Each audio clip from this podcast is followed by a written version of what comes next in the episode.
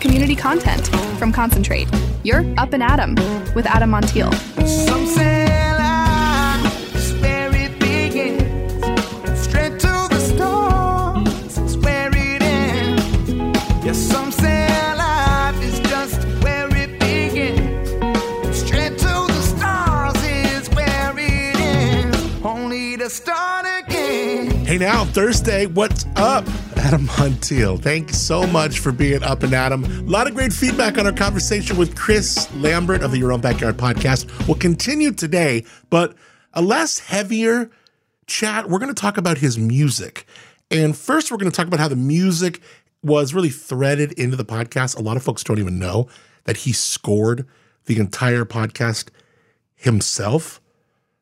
And scoring is like when you're watching something dramatic and you hear, like you're watching that Law & Order episode or that scary part or that triumphant part or that sweet part of the movie, or shoot, even like an episode of Full House when Danny Tanner would like sit down with the girls and that music would come in. That's scoring.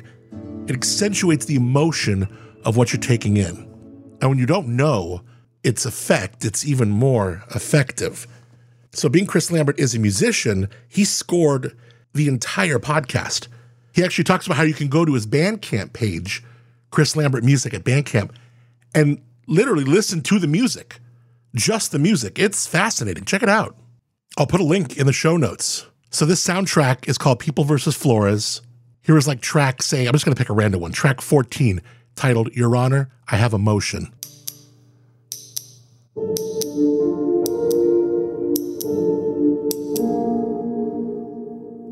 And this was all in the podcast.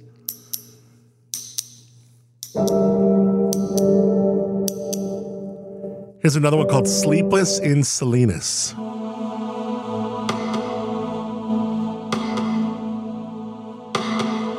Another one called Closing Arguments.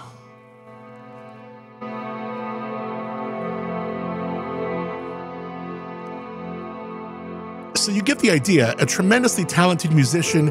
He was doing music as his career before he jumped in 2019 to start the podcast. And now he's going back to his music. So not only will we talk about Chris and his music now, but also how his music played a huge role you might not even know in the Your Own Backyard podcast as well. So Chris Lambert, after our lo-fi headlines, thanks to our friends at the General Store Paso, offering local goods, hand-picked gifts, a curated cookbook selection, and all the best for your pantry and your home. The team at the General Store can help you pull together just about any kind of gift or a special thank you you can think of. For your sweetheart, for someone you barely know, someone who's hard to buy for, they got you. Helping people connect with dozens of local makers, it is their jam. Celebrating 10 years on the park downtown Paso, open daily, 11 to 6, 10 to 6 on the weekends. We'll even be talking to Jolie tomorrow. I'm excited. Check them out on Insta at General Store Paso. Up and Adams, lo-fi headlines. Lo-fi headlines. Johnson & Johnson agrees to pay $700 million to settle that baby powder probe.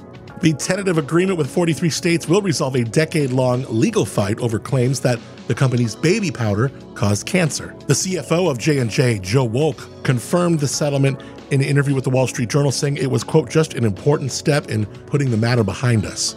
J&J has twice tried to use bankruptcy courts as a way to limit its liability. The company proposed last year to pay nearly $9 billion to settle more than 52,000 personal injury lawsuits, many of which were filed by women who developed ovarian cancer after using the company's baby powder.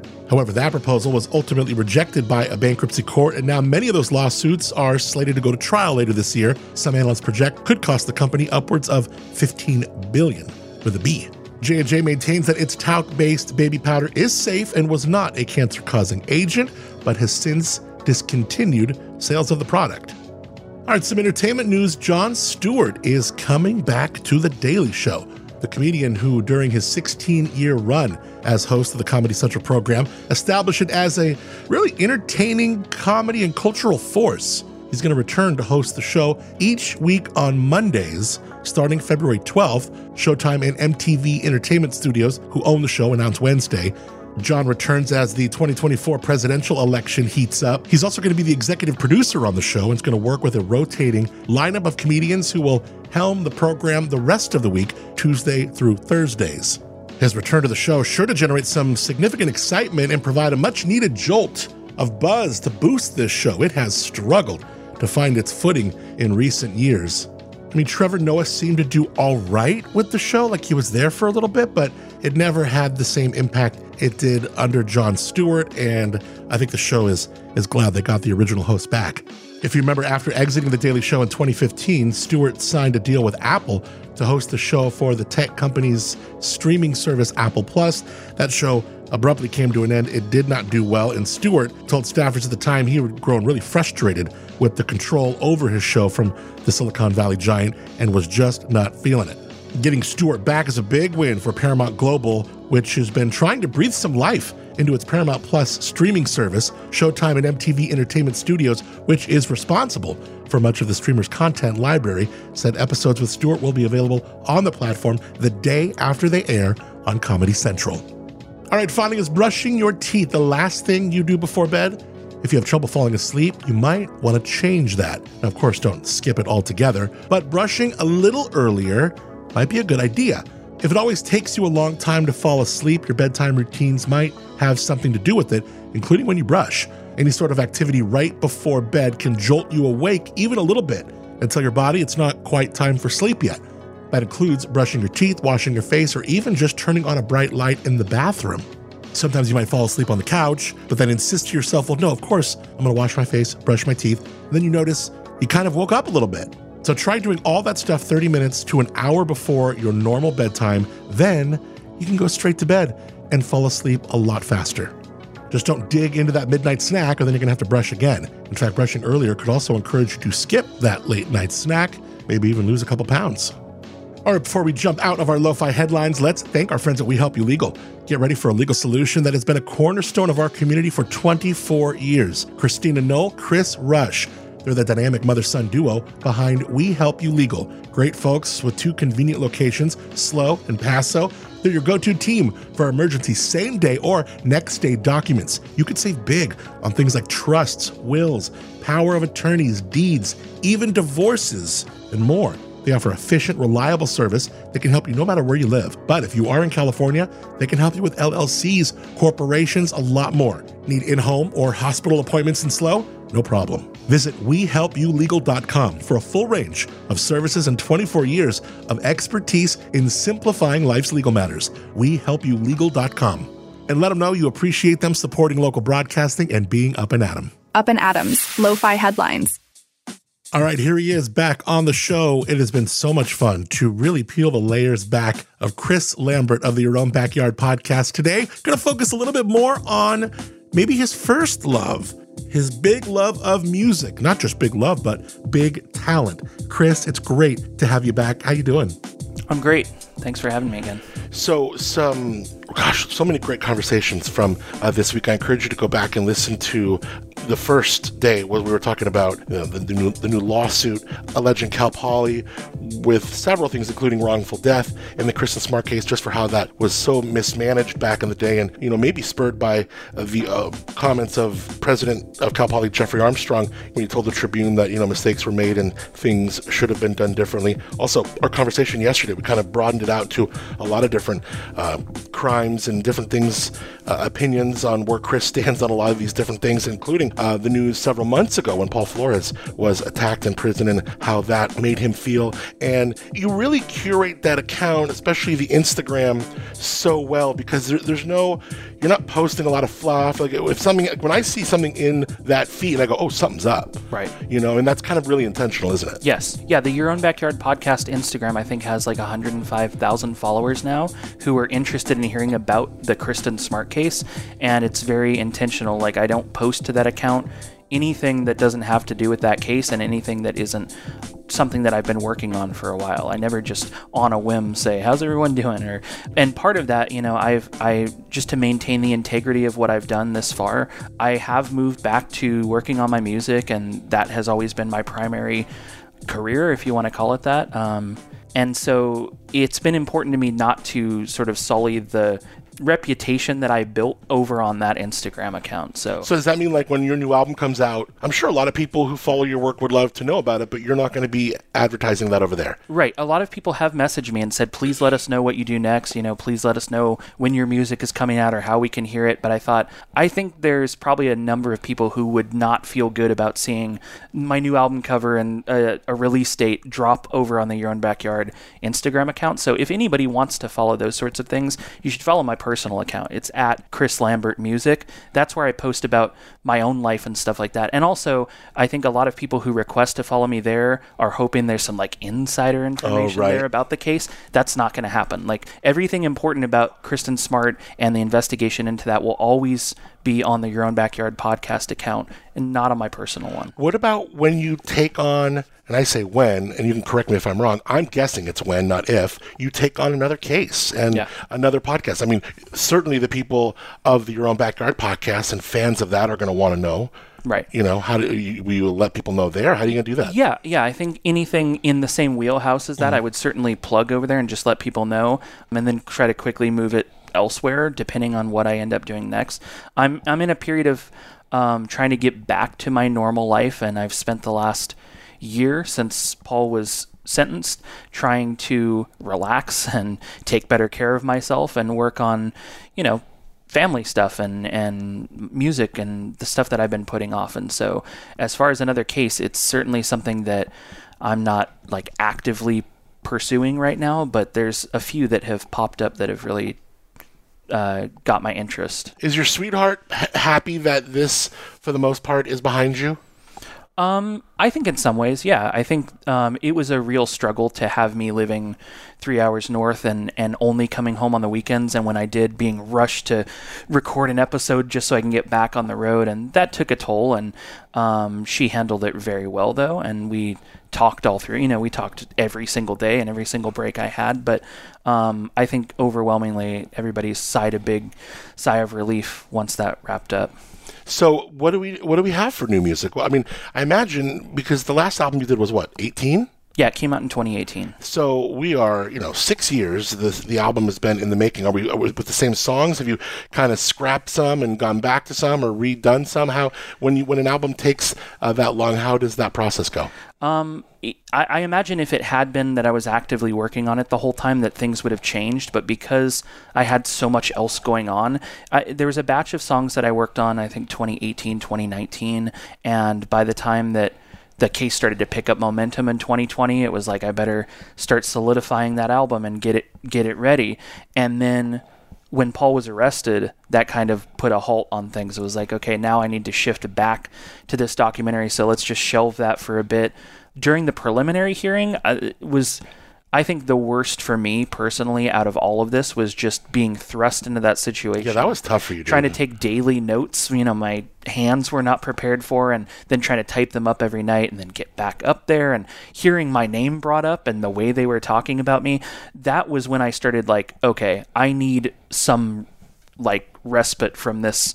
I need somewhere where I can go that isn't stressful. Having to lawyer up and fight your own battles. Very rough. So at that time, when I was subpoenaed the first time, I went home that weekend and it's like, it's time to start recording my album, because that's what I know and that's relaxing and it's something that I'm looking forward to. So I recorded the bulk of it in fall of 2021 during the prelim, and then I set it aside and it's like, okay, now that it's going to trial, I'm either going to have to get this album out before the trial starts or just get it set aside and ready so that as soon as the trial's over, maybe I put it out in the fall. And then the trial got pushed back, and then it got pushed forward, and the change of venue took place, and then I realized I'm going to have to move up there.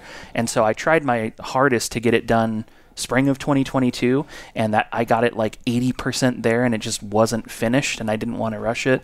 So I set it aside, did all the trial stuff, and I thought as soon as the trial's over, I'm going to finish it up and get it out. And of course that didn't happen. The energy wasn't there. You know, I wasn't prepared to go home and just work on anything else. I needed some time to get back and relax. And then the sentencing got pushed off for 5 months. And so for a long time, it was like, I'm going to have to do some sort of conclusion episode. That conclusion ended up splitting into 5 episodes that I put out eventually. And that took all of last year. It was my whole year was interviewing people and editing those interviews and hours of information, trying to condense it down into one episode that was eventually too long and then longer than that. It turned into a 4-part conclusion with a follow-up interview with the Smart family that I put out on the 1-year anniversary in October.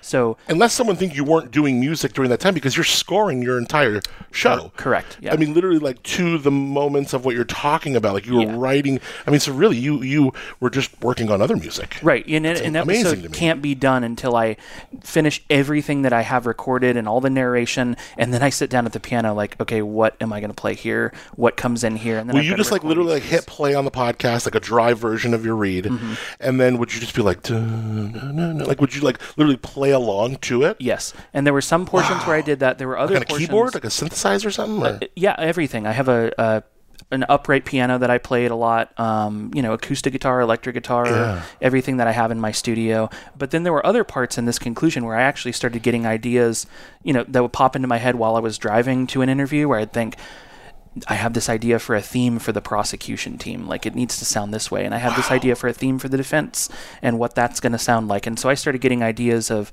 which is how I write music typically.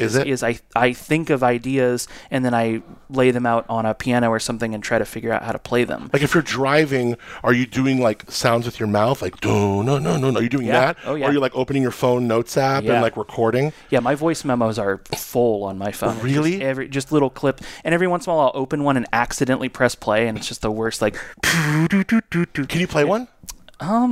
Jeez, let me see if I have one. Let's see if you have one. Or one that you're comfortable with. Sure. Here's one that I... Let's hold it up to your microphone. Yeah.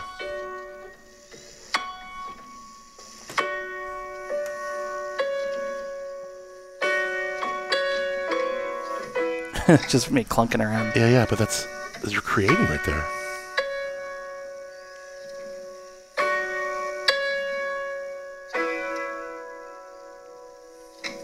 Do you know where that was in it? Yeah, so this is the final moment of the last part of the conclusion, when I'm talking about what comes next and the prosecution team talking about how they did everything they could and, who knows what the next steps are. Wow. So I knew that I wanted that sort of vibe for that part. And so that was something that as I was editing, I'd be procrastinating the actual editing work, because I'm like, I just have these musical ideas that I really want to make sure come out the way that I'm imagining them. Because the scoring in the moment, a lot of times I'm rushed and I'm just like, I just need a vibe here, right? It's not so much about the melody or that this song needs to stand alone. It just needs to score the vibe of this moment, the attitude or the emotions. And so a lot of times that can just be a drone with just a little piano on the top or a little acoustic guitar doing a thing, and it doesn't need to be all that involved. But then there's other moments in the podcast where it's like, this needs to be big. This needs to be a big moment. And especially in the early parts of the series, I had time to sit down and work those out. What does Kristen's theme sound like? So when we're talking about Kristen as a person, this melody comes back over and over again. When we talk about the Smart family, there's a melody that comes back. When we talk about Hawaii, there's a ukulele that comes in, right? And a lap steel guitar. And did you ever score before that? Informally I had, and I also scored a short film that premiered at some film festivals and stuff, and people had asked me to score things before. But this was the first time that I was creating the thing and then also scoring it. And the time to do it was just like, I want to do a good job of this. So I eventually, both of those soundtrack albums are on my Bandcamp page. It's chrislambert.bandcamp.com. I put out the original run of the series, and then the People vs. Flores trial part of the series. I love that. We played that last time you were in. Yeah, that they was each so have good. Their own independent soundtracks that I made, and I put those up because it's like, these are things I worked really hard on. This is the music that I worked on for this year. It's just not my album, but it is. It's so funny because people, when they make a podcast or when they make some sort of production, they might just have, a licensing company that you get, music beds on or, you know, but I mean, here you are literally taking the content of what you've already created and then scoring that. I mean, like, literally, who does that? I mean, nobody does that. It's incredible. Yeah, I personally, when I listen to a podcast, I can always tell when they're using royalty-free music that they typed in, you know, somber piano or whatever they typed in. It was important to me as a musician, first and foremost, that I want to score this the way that I feel it is. And I think I talked on your show before about how that part of the process actually took a long time because I was searching for what's the right emotion here. And it's not like a dark horror theme. It's more of like a sadness and a longing and an absence, like trying to figure out how do you underscore the emotion of absence, of somebody missing. And when I figured out certain chords that worked for that or a certain melody, it was like, oh, there it is. That's what I was looking for here. That's what I'm trying to convey to the audience. And I think it's probably subconscious for a lot of the people listening that don't even realize what the music is doing underneath is a big reason why they feel the way they do. Yeah. A lot of people talked about the moment where I talked about the watch beeping in the backyard, right? And a lot of people had grabbed onto that moment. Like, I got chills. Well, a big reason why you got chills, you know, aside from just the information being shocking, is that I brought back a theme from earlier that I've been using that suddenly drops in there. And there's some droning going on and building tension. And there was a big part of it is making sure that moments like that stick, because they're important to me. So I want you to know that they're important. I want to underscore them with why they're important. And especially in this conclusion where I interviewed the prosecution team who couldn't talk for a few years during the preliminary and the trial, they were finally able to sit down and talk. And a lot of those moments were, you know, them talking about driving around the Midwest and knocking on people's doors and interviewing. And I was starting to hear this little soundtrack in my head, like, what did that sound like? And so I wrote a theme for the prosecution team. And then when they're at trial, I brought back that same melody, but in a much heavier way. Wow. Because it's like, these are those same guys. Remember the guys from The Road? Remember how they listened to a lot of Morgan Wallen on The Road? And they ate at a lot of different seafood restaurants, even though one of them's allergic to shrimp. Right. Well, now those same guys are here in the courtroom bringing justice. And that's important that you connect those two things. Right. So music was a major part of it for me. Yeah, it was so deliberate. It's so thoughtful. It's so cool. I love asking these questions. So your music, the other Chris Lambert stuff, the album that's going to come out, how much has it been inspired by all of what your life has been the last, since 19? Quite a bit. And not in a way that was direct and intentional, but a lot of times as a songwriter, I've realized, because I've been doing this since I was 13 or 14 years old, I've been writing music and putting out albums. And so I've learned over the years, a lot of what I'm saying at the time is sort of subconscious that I'm not even really realizing until I listen back a few years later and go, well, clearly that was, you know, when I'm saying this, I was talking about that this was going on in my life at the time. And so it's something that as I've reached the final stages of completing this album, I look back and go, wow, I didn't realize I was writing about that day, but I am, you know, that made it into the song somehow. So it's not me singing about going to crime scenes or being an investigator, but it is me, a lot of the impact that it had on my life made it into the lyrics. When does this album come out? I don't know. So I'm still working on it. I'm still trying to get it done. It's been like 90% done for a full year now. And I keep telling people that it's almost done. It's so close to being done. Is it because you're a little scared to put it out? Is it because you're a perfectionist and it's not perfect yet?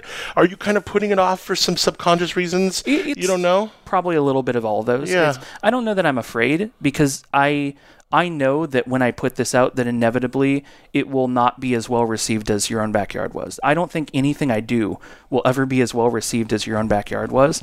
And so I know... Is that going to bother you? No, because I'm prepared for that. Because I know that the majority of people who listen to that podcast probably don't even care about the music that I write and make. It's just not something they're interested in. So I know I'm playing my music to a much, much smaller audience than Your Own Backyard is for, and that's fine with me. So I'm prepared for that part. I think it's just, you know, wanting to make sure I do it right. That it's been a long time, and I've been, you know, it's a follow-up to the last album that I put out, and I want to make sure I do justice to that it plays back-to-back with that album in a way that feels complete and feels like it makes sense, and just making sure that when I do put it out that, you know, anybody who came on from Your Own Backyard and it's like, let me check out what he's done won't listen and go, ugh, this is boring.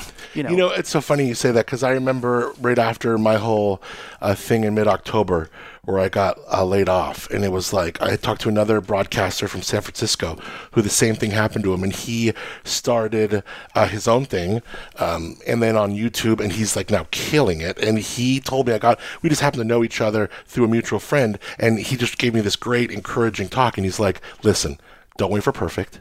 You got to get out there. I don't care if there's 20 people that liked your show and start listening to your new thing, whatever, 20, then you got it made. You're going to build off it. You know what I mean? Right.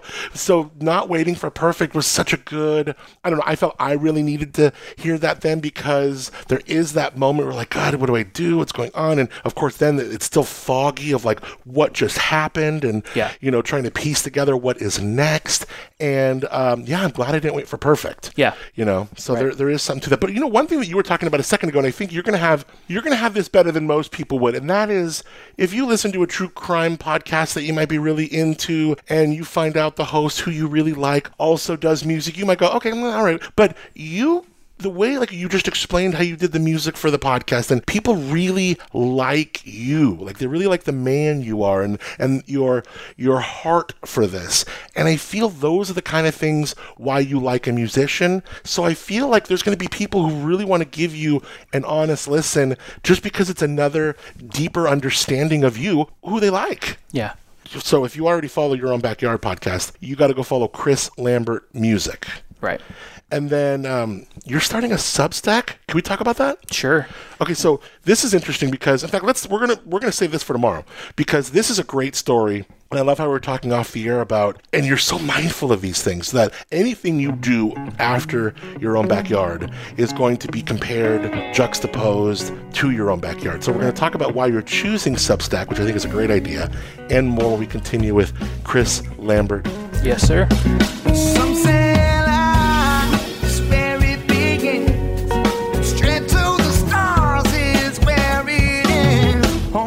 start again. You know what I'm thinking? These interviews have been so good, little chunks, like 15 so minutes, right? But maybe on Saturday, we put them all together and just have one Chris Lambert interview. I think it'd be so good to listen to all these conversations just front to back, but I love how he's been coming back and we've been able to do this every single day. It really means a lot. Thank you to Chris. Of course, Chris Lambert Music.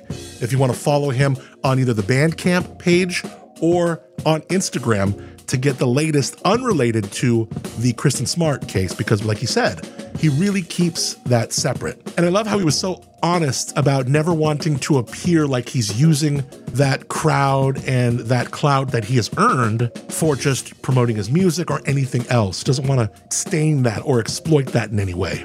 And honestly, I wouldn't even fault him for it. He's just a good guy with a good heart. Smart dude and really good at conversation. Love having him on. All right, let's show some love to Tin City Distillery. Located in one of the hottest tasting locations, Tin City Distillery is open for tastings of their spirits. They're also a cocktail bar. 7 days a week, you can go get a drink. You can tour the distillery on the weekend. Their spirits, highest class, highest caliber. Their brandy, it's made from like the best vineyards in Paso. Their canned cocktails, they're elevated, refreshing. They're available in 4-packs at your grocery store. And I want you to hit up tincitydistillery.com for more, and follow them on Instagram at tincitydistillery. All right, what a day. Tomorrow, Friday, feeling good. Headed up to San Francisco for Zin-X, maybe one of the biggest Zinfandel tastings in the country. Formerly known as Zap, Zinfandel advocates and producers, hoping to get some fun interviews. I mean, look, Zinfandel is, I know it's one of these grapes that kind of, it falls into favor and it falls out of favor. It's very cyclical in our love and where its vibe is, currently. But I like keeping my finger on the pulse of Zinfandel, and love seeing where, folks like Epic Estate Wines or Jay Ducey, Peachy Canyon, who's been doing it forever, and where Zinfandel and how it evolves. It's our heritage varietal here in on the Central Coast in California. So excited to make my way to San Francisco this weekend for Zin-X. And we'll get some new content for our new wine show, The Pour. Looking forward to that. I want to thank you for making the show your first podcast of the day. If you do, thank you so much. Also, if you would rate, review, and subscribe to the podcast, share it, Tell a friend about it. It means so, so much. Speaking of wine content, I told you we published a brand new episode of my podcast with Paso Wine called Where Wine Takes You. We have some big players, some national names. Elaine Chukan Brown, Master Sommelier Chuck Furuya, wine writer Matt Kettman, all around one table. It's available wherever you are listening to this podcast. You can listen to that one as well. And of course, PasoWine.com, Where Wine Takes You, brand new episode out. All right, you have killed it this week. I am proud of you. We're almost there, almost to the end of the week. My name is Adam Montiel, and I appreciate you for being up and at 'em. Some say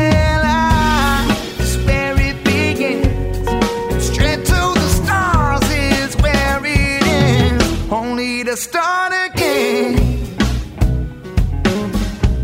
Let's start again. We'll start again. Let's start again.